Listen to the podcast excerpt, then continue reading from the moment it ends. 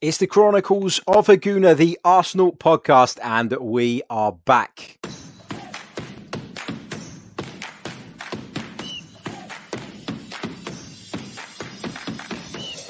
You're listening to the Chronicles of a Gooner, the Arsenal podcast. I'm Martin Tyler, and you're listening to Harry Symeou.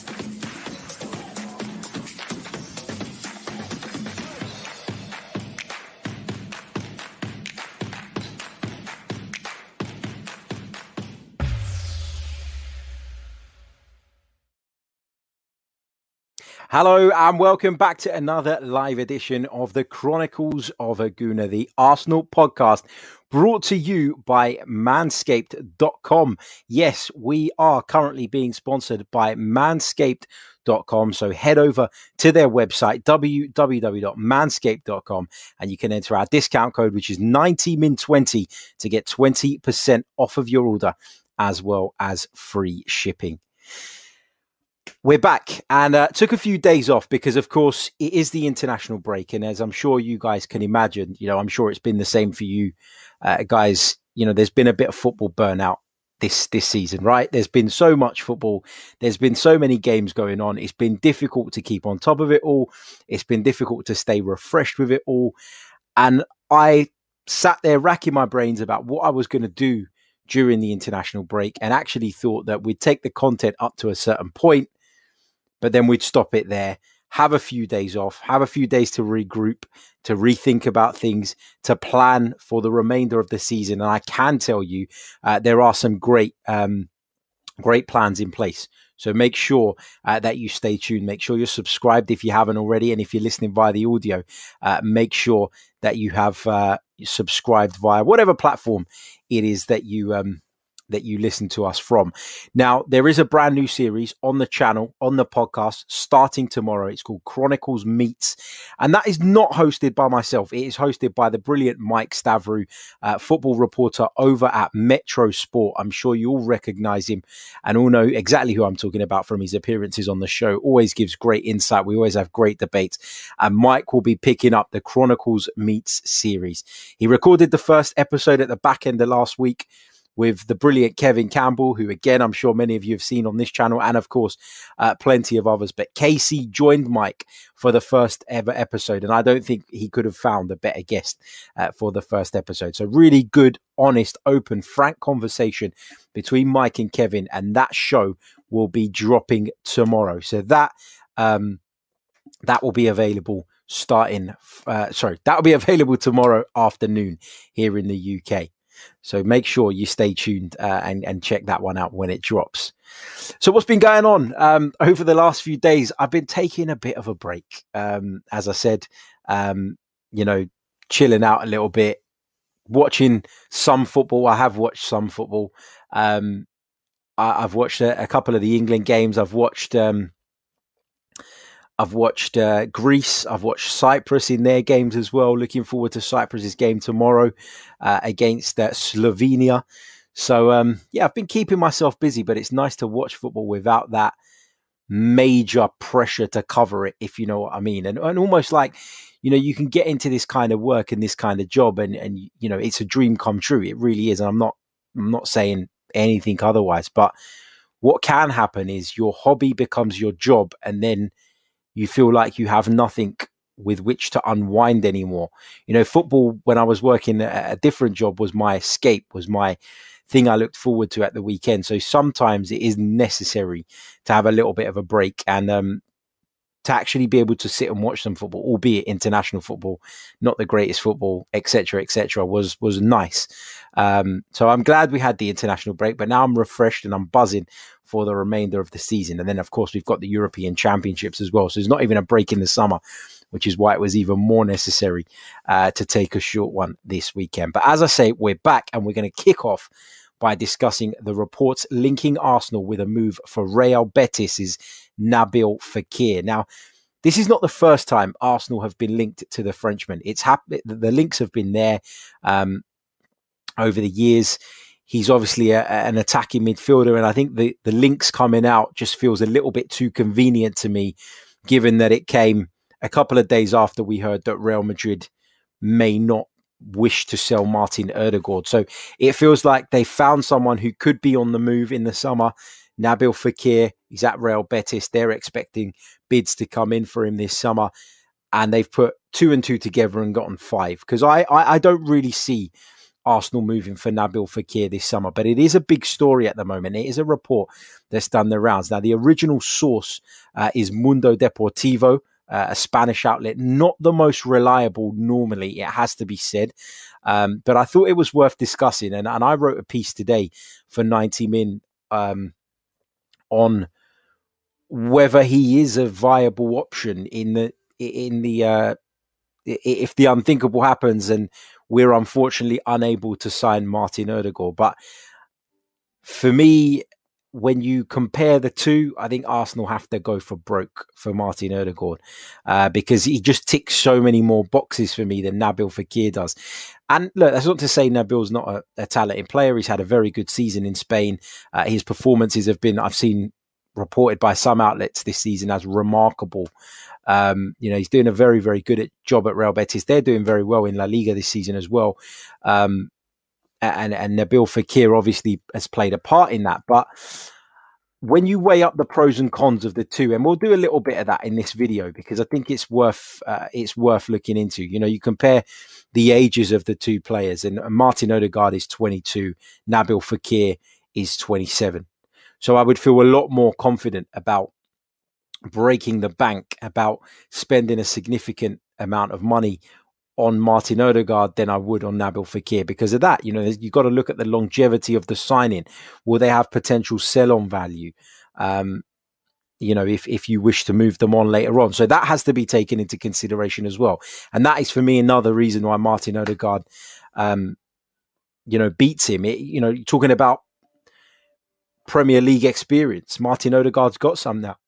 And he's come in taken to Arsenal like a duck to water. He's been really good, really productive.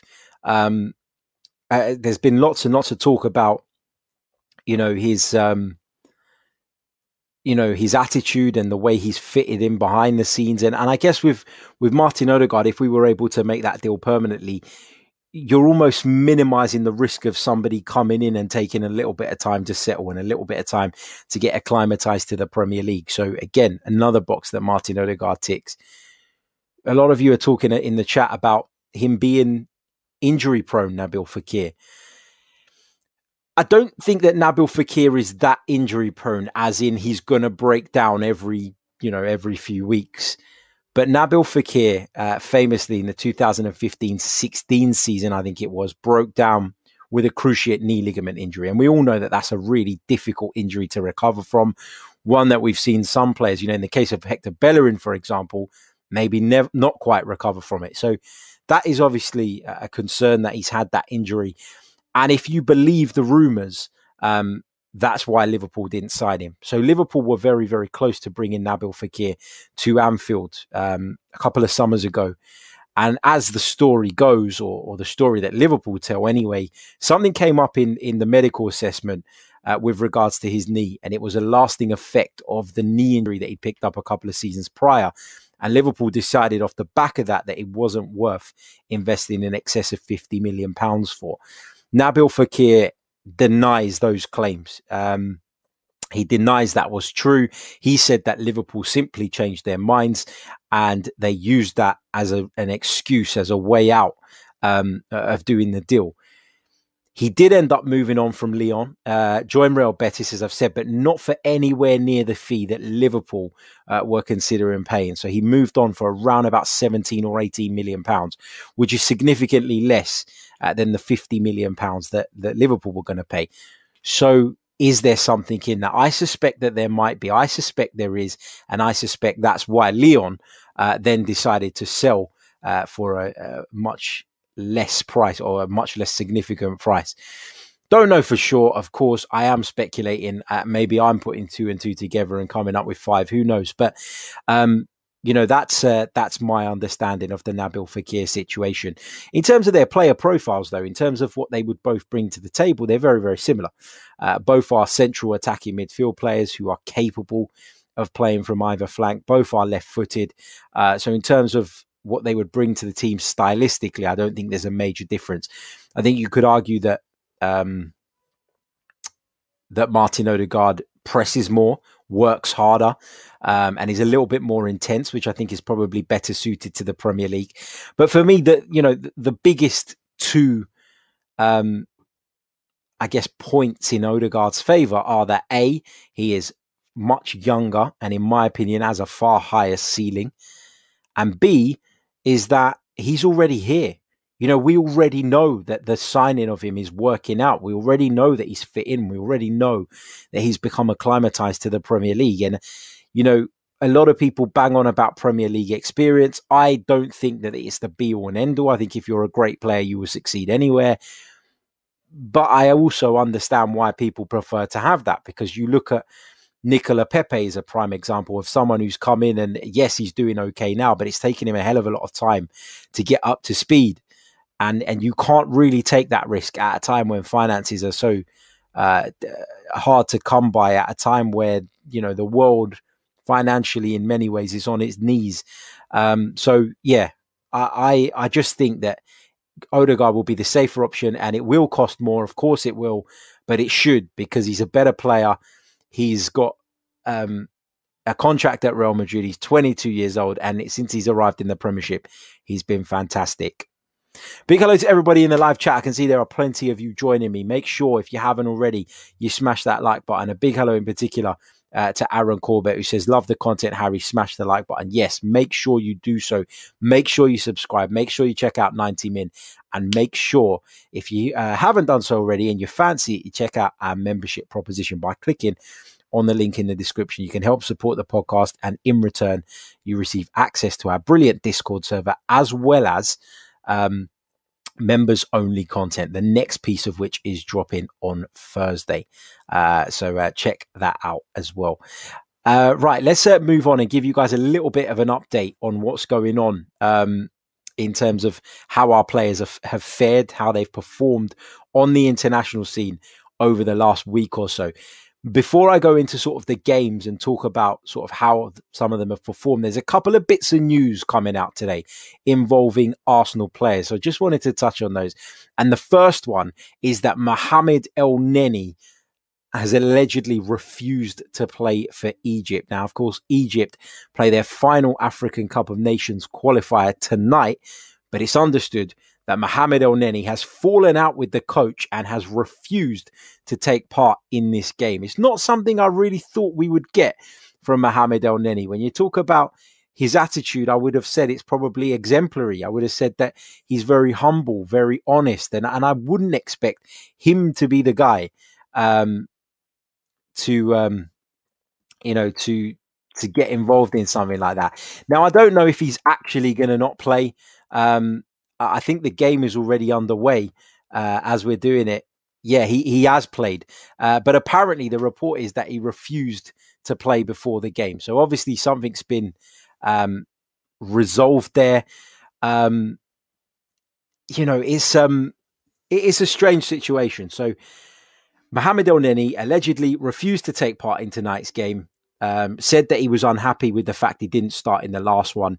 Um, obviously got his start because he scored a goal tonight. But just the whole idea of there being a headline and a story about Mohamed Elneny refusing to play just just shocked me. Now I'll tell you guys what the story was and and what it was reported. Obviously, we know that you know he has he has played now, um, but the the story went that Mohamed Elneny basically was disappointed that he was left out of the game against Kenya the other day. Um, and he was so unhappy with that that when he was asked by the manager at halftime to warm up, he refused. Um, and after refusing, he told his manager that he will not be playing. Now, this apparently stems back from a disagreement between the two previously. So, apparently, uh, Mohamed Elneny uh, and the coach Hossam El Badri um, had had a conversation about Elneny's role in the squad previously. And Elneny said, If you're not going to play me, don't call me up. So by being called up this time, he thought that he was going to start, and he didn't play against Kenya. And the reason given um, by the uh, by the coach uh, Hossam El Badri was that Mohamed Elneny had only trained with the team for one day before the game. However, that was also the case with Aston Villa's Trezeguet, and it was also the case uh, with El Ghazi. So those guys got in the team, but Mohamed Elneny didn't, and he was said to be so livid, so disappointed, so frustrated that he refused to warm up and said he would not take part in tonight's game. Obviously, that situation appears to have been resolved. It's understood that Mohamed Salah and some of the other senior players in and around the squad uh, got involved uh, to try and sort of patch things up between the pair. It obviously seems to work, but um, okay, he's not followed through with it and he is playing and he scored a goal, vindicating his argument about the fact he should start. But Mohamed Elneny is one of the most high profile players in the Egyptian squad, just for the fact he plays for Arsenal, even if he's not a regular starter. And I find it strange that he would be left out. But I have to say, when I heard this story, it did feel a little bit out of character. Now, we know that the whole boycotting of, of tonight's game obviously didn't come to fruition, whether he said it, whether he, he wanted it to be the case or not. Um, but we do know that he refused to warm up at the weekend, and that still uh, comes as a surprise to me, I've got to say. So that was the story reported on, on Mohamed Elneny. Um, we know that he's playing for Egypt right now as we're recording this. Um, so obviously the tensions have, have kind of died down a little bit, but I was really surprised to hear that story, and I thought it was one that was worth uh, bringing to the table. Another story is uh, is a sad one actually, and it's with regards uh, to Lucas Torreira. His mother um, is in intensive care, unfortunately, uh, back in Uruguay, having contracted the COVID virus, and he's been uh, given special dispensation by Atletico Madrid to travel home uh, and be with his mother. So we wish the Torreira family uh, all the best, and and we hope his mum uh, makes a speedy recovery. I think we can all uh, probably, uh, you know, think of someone or, or somebody that we know who's either unfortunately passed away or uh, been very, very ill from the coronavirus. I know that I can. So um, it is a serious thing. Yes, the lockdown measures here in England are easing a little bit slowly in stages, and we're all delighted that we can get back outside and play sport and whatever. Uh, but it's just a reminder of the severity uh, of this virus and the fact that we have to still be, um, you know, as careful as possible whilst trying to get our lives back on track. So it's a hard balance to find, but um, yeah, that's the update on Lucas Torreira's family. So if I see anything else, um, and I'm not claiming to be in the know or have a line to Lucas Torreira's family, but if I do come across any news reports, because it's what I do all bloody day, um, and some may not have the time to rummage through as much as I do, but if I do get any updates, then I will be sure uh, to share those with you guys on this podcast. Right, let's have a look at how some of our other individuals uh, did on the. Uh, on the Nash international stage over the course of the last few days. Uh, let's start off with Cedric Soares. He played the full match and provided an assist as Portugal drew 2 2 with Serbia in controversial circumstances.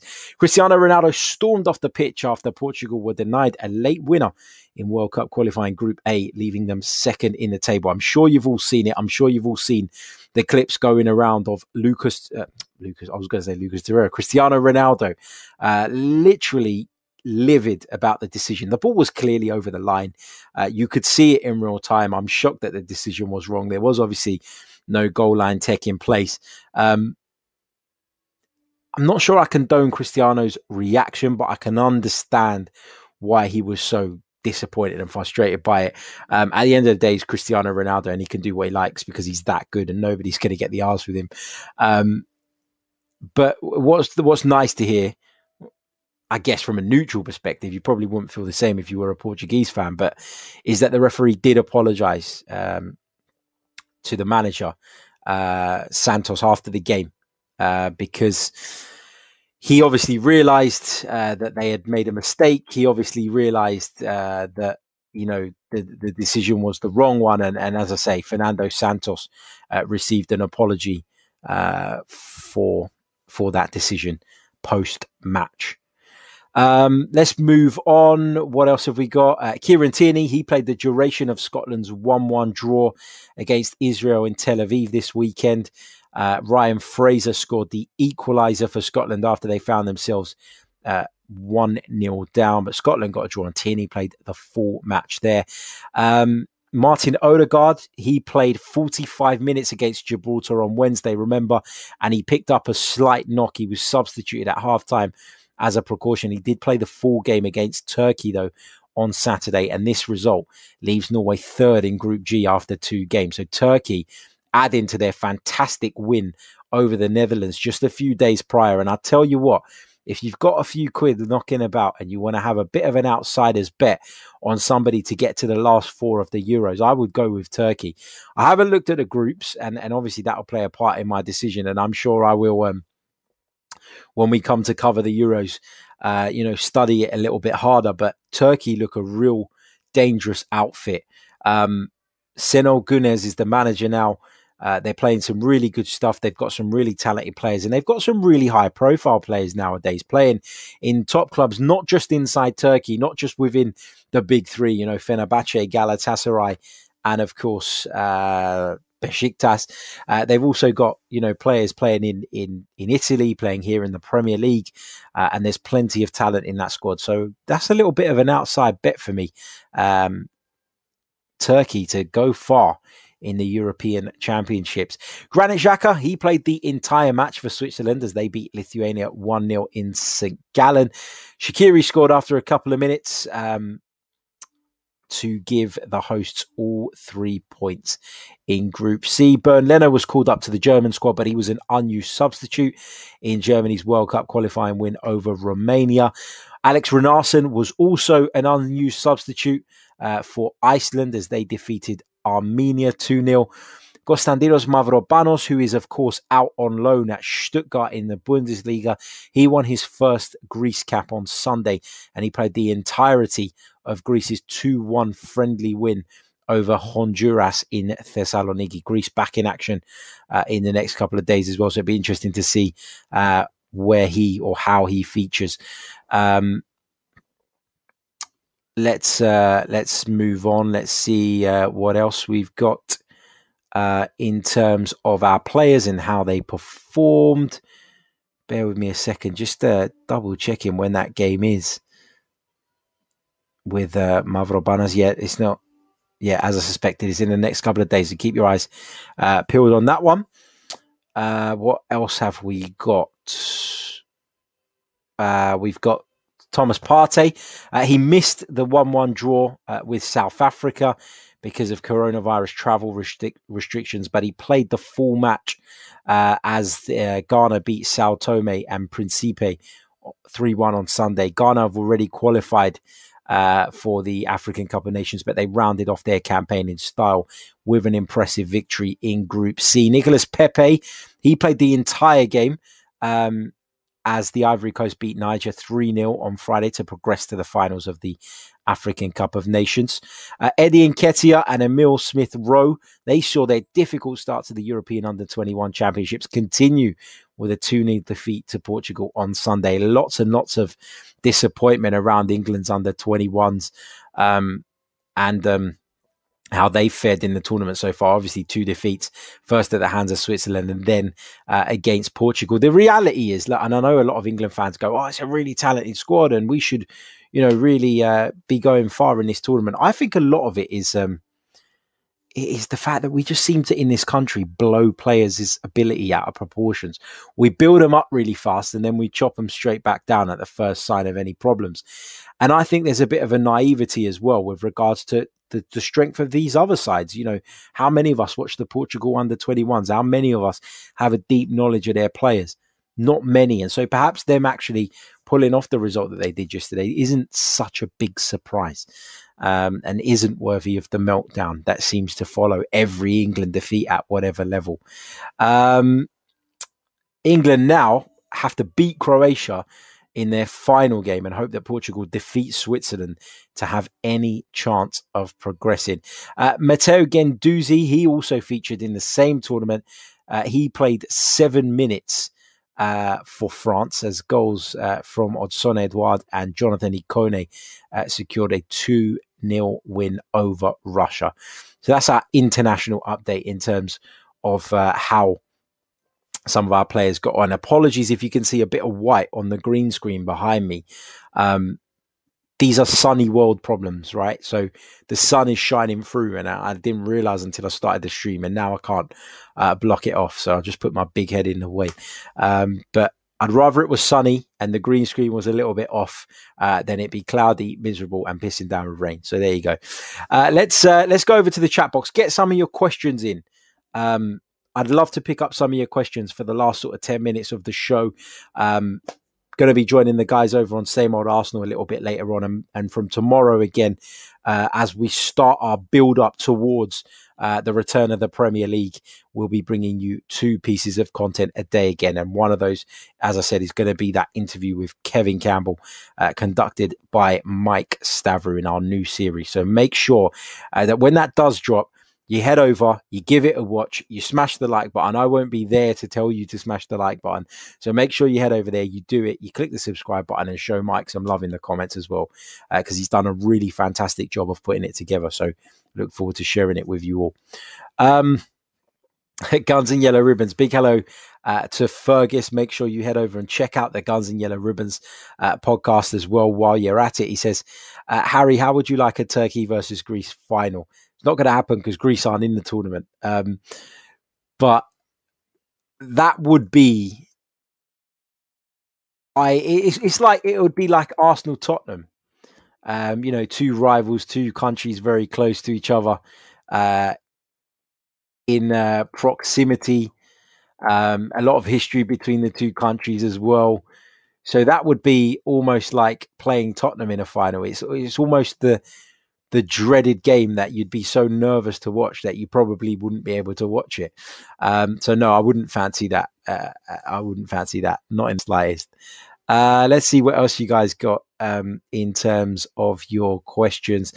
Uh, Matt G has a good one. He says, "How should we rank the priorities of positions this summer?" Um, I've got a video. Well, I've got an idea for a podcast that's going to drop in the next few days um, about ranking what we need to do in the transfer window. But off the top of my head, without going into major, major detail, I would say that we need um, a centre midfielder. I would say that is the top priority. I would say solving the number 10 position, whether that be signing Martin Odegaard on a permanent deal or bringing someone else in uh, to compete for the role alongside Emil Smith Rowe is also key. Um, and then I would look at the left back area and then I would probably look at the right back area as well. But it also, you know, Matt, the the ranking of of where or, or, of how we should be doing things in terms of priorities is also dependent on who we sell, right? You know, if you keep Alexander Lacazette, you don't need a striker. If you sell Alexander Lacazette, all of a sudden you need a striker. If you keep Hector Bellerin, the need for a right back isn't as urgent. But if you sell him, then you need to get one straight away. So there's a lot of um, you know, there's a lot of um, there's a lot of things to play out. There's a lot of um, scenarios that could potentially unfold, and off the back of those, and once we have a, great, uh, a greater understanding of how those are going to play out, then we can try and um, we can try and uh, and prioritize, I guess. But um, I've got my ideas on what I think might happen and who I think uh, may be going, who may be coming. Uh, but I wanted to um, I wanted to do a podcast dedicated to that. So keep your eyes peeled for that one, where I'll be uh, going into it in a lot more detail. Uh, question in here about uh, Takahiro Tomiyasu, Bologna defender. Um, the Black Swordsman says, Harry, since you watch Serie A, what do you think of Takahiro Tomiyasu um, as a replacement right back? he does play at right back, um, but I think he's better at centre back. If I'm honest with you, um, and for that reason, I'm not sure he's quite fit for purpose. He's played a lot of games. Um, you know, started in 89%.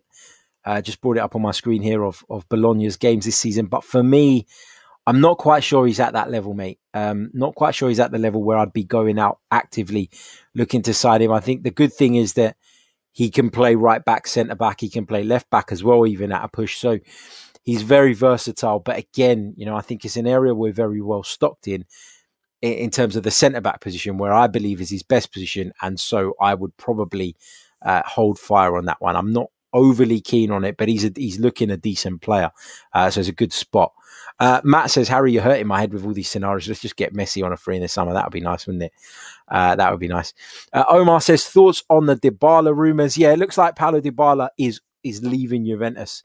Um, you know that is uh, that is what what's going to happen.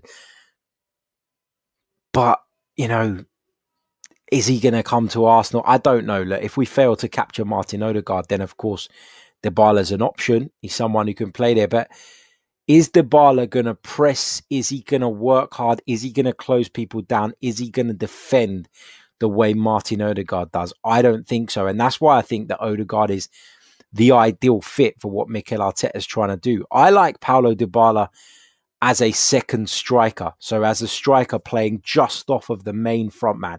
That is what I think is Paulo Dybala's best position based on my opinion and what I've seen of him. So I'm not sure that that he will be anywhere near uh, the top of Arsenal's priority list this summer.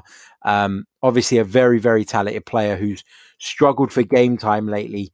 Um, not had the greatest time of it at Juventus over the last couple of seasons, and you know he's he's made what 10, 11 appearances in, in Serie A this season, which is obviously not good enough. He's got an injury at the moment as well, which obviously means there's perhaps a greater risk. But his contract expires at the end of next season. He's not signing a new one at the moment. Um, and it seems as though he is going to be off this summer. Not for me, though. Great player. Really like him. Really enjoy watching him, but not for me. Um, so that's uh, that's my outlook on that one. Uh, Brad Richardson says, uh, if you had to choose who out of the current team you got printed on your shirt, who would it be? Oh, uh, this is a really tough one. I'd probably go with um, with um,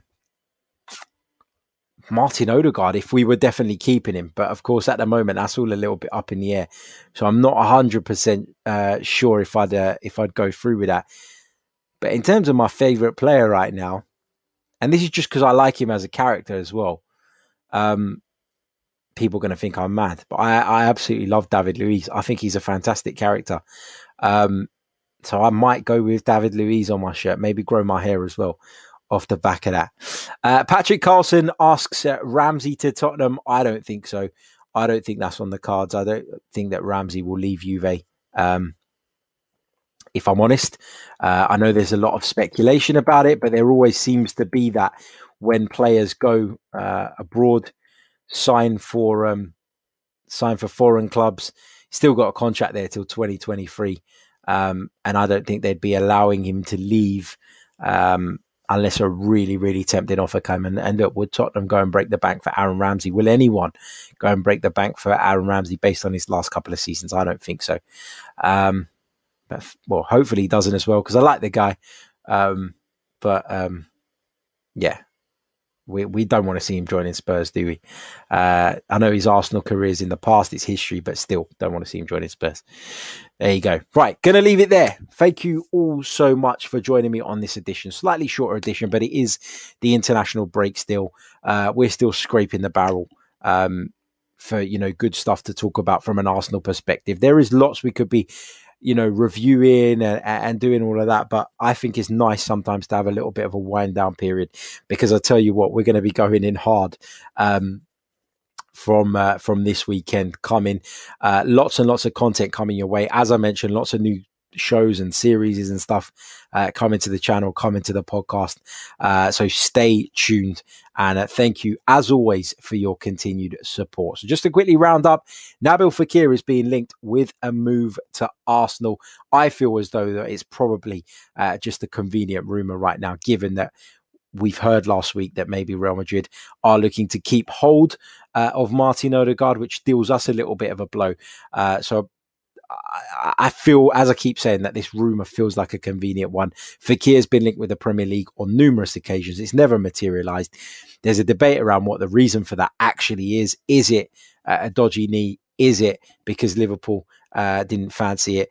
But um, who knows? We'll, I guess we'll never really know. But there you go.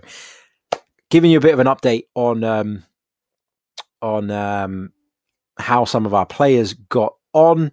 Um, over the uh, course of the uh, last in- round of international fixtures. Of course, there's one more round to come before they return back to their clubs. Uh, let me just pick out this comment from Neftali because uh, they're asking me to read it. it. says, I'd be happy with Aouar next to Partey and Emile Smith Rowe at number 10. Xhaka can play central defensive midfield next to Partey and push Aouar at 10 if uh, ESR isn't fit. It's not a bad shout, but I really do think that the Houssem Aouar ship has sailed. I think if we didn't sign him last summer, we're not going to. So I don't expect that deal to happen, barring uh, a real change uh, in the circumstances of the club and of the player. Um, make sure you smash the like button if you haven't done so already. Make sure you subscribe to the channel if you're new. Thank you for your continued support, and I'll be back tomorrow with more Arsenal content. Until then, ciao.